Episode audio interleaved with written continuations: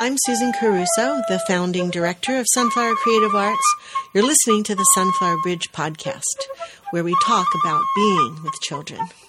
And I'm Lindsey Mills, the co creator and director of Sunflower Bridge.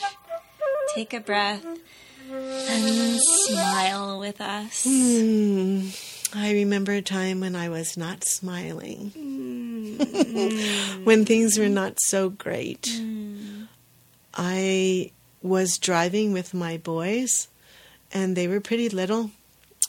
Uh, marriage had just fallen apart, and so I had these two little guys in the back of the car, and they were squabbling and fighting as which is a normal thing, right? Super normal. And I was driving on an over a ramp that was going over a highway, and they were picking at each other and picking at each other and picking at each other, and I.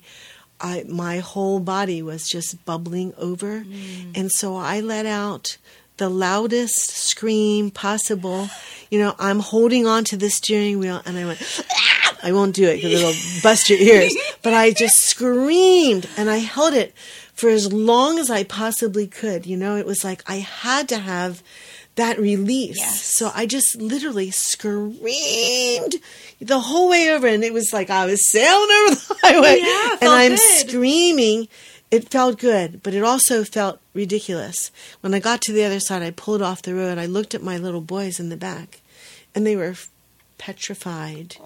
They were so scared. The both of their faces. It was almost as if they had been in like a 3G. You know, like their faces were ah. You know, what's going on? You know, and their eyes were big. And I I remember saying, I know I scared you. I am so sorry. That's not, I didn't really know that that was inside of me and that it had to come out. And I'm sorry I scared you. I'm going to step out outside of the car and take some breaths and try to calm down. You know, it, it really, it really didn't have to do with you. It, it had to do with me. It just like had to come out. Yeah. I'm so sorry. And that was one of my big red flags that I needed to kind of find some professional help. I was struggling with my two kids, my marriage had fallen apart, all kinds of things were popping up for me that were uncomfortable, and I was having a really hard time just carrying on with my daily life. And uh, I had remembered in the back of my head a friend from La Leche League. I talked about in one of the po- podcasts. A friend from La Leche League had said, "Well, you know, I was losing it, and I got help from blah blah blah therapist." And for some reason, I remembered that person's name, and I remembered that she had said something.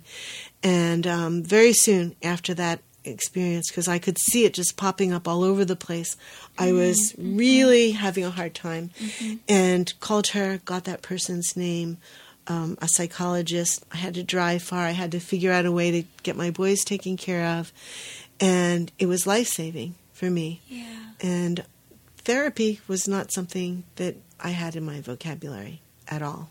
Right. Um, and I credit that being able to have that therapy, and I had no money, so I did all kinds of bartering and just all kinds of things to get together the money for that.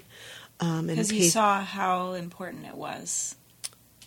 it was it was the most important thing I could do right then because I wasn't being my best me for my children or for myself. It wasn't it wasn't a good direction to be going in. Yeah. Wow. And what a gift in the end that you had the presence of mind to notice that, to have that experience of really kind of uh, going off the deep end for a minute um, and and recovering from that blackout to realize, oh wow, um, that's not normal. Yeah, it's it was a very extreme version of myself, and um, so you know I, I want to talk about those red flags that we might see that might say, hmm, this is going beyond that kind of everyday tough stuff that is usual with children, and when when some red flags are showing up that uh, might lead you to realizing mm, I need some professional help, and then what the obstacles are for realizing that, because there are lots. Right. For for me, it was it was money, and like I said, I never.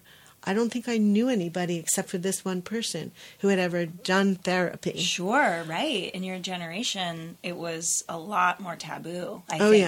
yeah. Mm-hmm. Mm-hmm. Yeah, I think there are a lot of obstacles to our seeking help.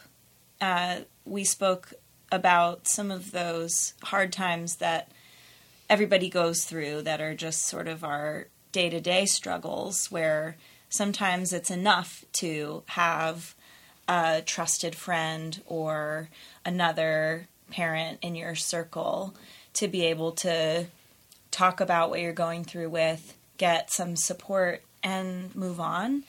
But there are also those times when you're actually being re triggered, re traumatized in your day to day to the point where you can't ever reset and you can't wake up from even a good night's sleep and and have a great day. It, it's when it gets to that point that your anxiety and uh, your fear are impacting your ability to to just show up on a regular day that we start to feel guilty oh well why aren't i able to to just soldier on Yeah, that shows up a lot, you know. Well, I should be able to handle this. You know, I everybody else can. What's wrong with me? right Um, and so that holds you you hold yourself back from from getting some good neutral help with with a professional that can guide you. Uh, it's not easy to afford those things, but I've found that that um, good therapists have a big generosity of heart too. So to find those those people and friends will be able to to guide you to someone that's going to work with you. There really needs to be a very good fit. But you know, you can throw all kinds of obstacles in front. You know, culturally, there are lots of obstacles. You know, that is really shameful. You're going to bring dishonor on the family if you have to go to a therapist, if you have to do something like that, uh, or you're weak. I mean, that that was the message that that I'm sure that my mother would would would give. I think that when I was little, there were some moms that had three or four kids that were struggling, and I think I remember her saying that. So it was like an unconscious thing, you know, like, Yeah. oh, they're they're they have to go to a therapist. Isn't that ridiculous? They're they're so weak. Mm-hmm. And I think that for men too, that that shows up a lot. Well, if you were strong enough, you'd be able to muscle through this. Yeah absolutely. You know lots of times you'll say well i don't have time to fall apart. I don't have time to have a have a breakdown here. I'm just i've just got to power through. And that in itself is kind of a red flag i would say.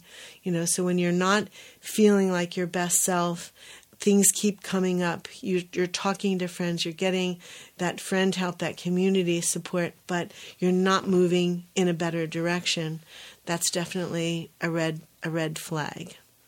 And if you really thought through the consequences of having a nervous breakdown it- might seem a little easier to consider carving an hour out of your week to talk with someone um, who is neutral and and uh, trained in and informed in the ways that you would be most supported that is a, a lot easier than recovering from a trip to the hospital because you fainted from exhaustion mm-hmm. Yeah. You can also you'll you'd be surprised how much in, within yourself depending on your family, your family of origin and your community of origin, like where you grew up, um, if there's a taboo on that kind of thing, that you'd be surprised in just being open with your with your community that hopefully you've built around yourself because we know you cannot do this all by yourself and within that community if you just start talking about it a little bit, you'd be surprised how many other people are going to say, "Well, you know what? I I was just like you, and and my cousin told me about this therapist and encouraged me to to go and check it out and I did and it it felt comfortable and I just saw improvement immediately. I needed I needed to talk to somebody that could really guide me through. And um and it it's it was really key to me being a healthier person, being a better parent for my for my children. You're really speaking to something current, which I think we underestimate sometimes. The last couple of years of navigating a pandemic have taken a toll. And I think we all experienced that massive slowdown in the initial months of the pandemic when we all were forced to take a pause when I definitely was one of the the people who didn't want to initially. I I remember feeling such resistance to what do you mean I don't get to go travel where I was going to travel? What do you mean I don't get to do this next big step in my career that I was planning? You know, we all had a trajectory pre March 2020 that was interrupted in some way. And I think it's been a rush to return to pre pandemic productivity or to pre pandemic normalcy that has been entirely, entirely unrealistic. Mm-hmm. So we've all been working so hard just to survive these last few years.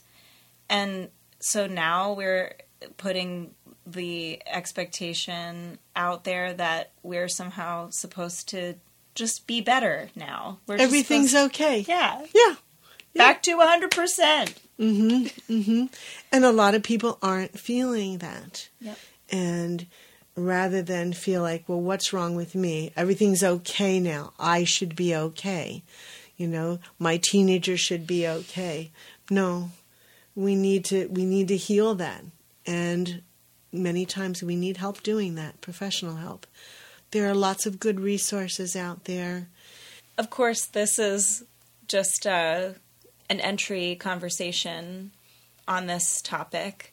And if you are uh, experiencing any uh, high level anxiety or depression or you think you might be struggling with some uh, mental illness, we highly recommend the National Alliance on Mental Illness, or NAMI.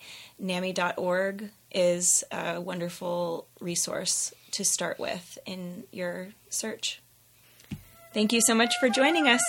If you'd like to connect more, we would love to hear from you. You can send us an email at Lindsey, L I N D S E Y, at sunflowercreativearts.org or on Instagram at sunflowercreativearts. I wanted to tell you a little bit about a program that we have called the Sunflower Bridge Journey. It's an eight week program that we created to introduce Sunflower's signature philosophy and provide you with the chance to build real community with other caregivers. Each week, you and a closed group of up to five other families share a 90 minute discussion with your dedicated sunflower guide. You'll walk away from each session feeling connected, confident, and empowered with concrete tools in your pocket to tackle the unique challenges you face as both a parent and a person. We'll dive into trusting your intuition stress relief practices, creative problem solving, healthy human development, compassionate communication, the guidance method of discipline, and empowering children to play independently. Whether you decide to take the journey online or in person, there's a real feeling of community support that emerges among the families in these groups. You can visit thesunflowerbridge.org to learn more. The Sunflower Bridge podcast is kindly sponsored by Schweitzer Musical Productions.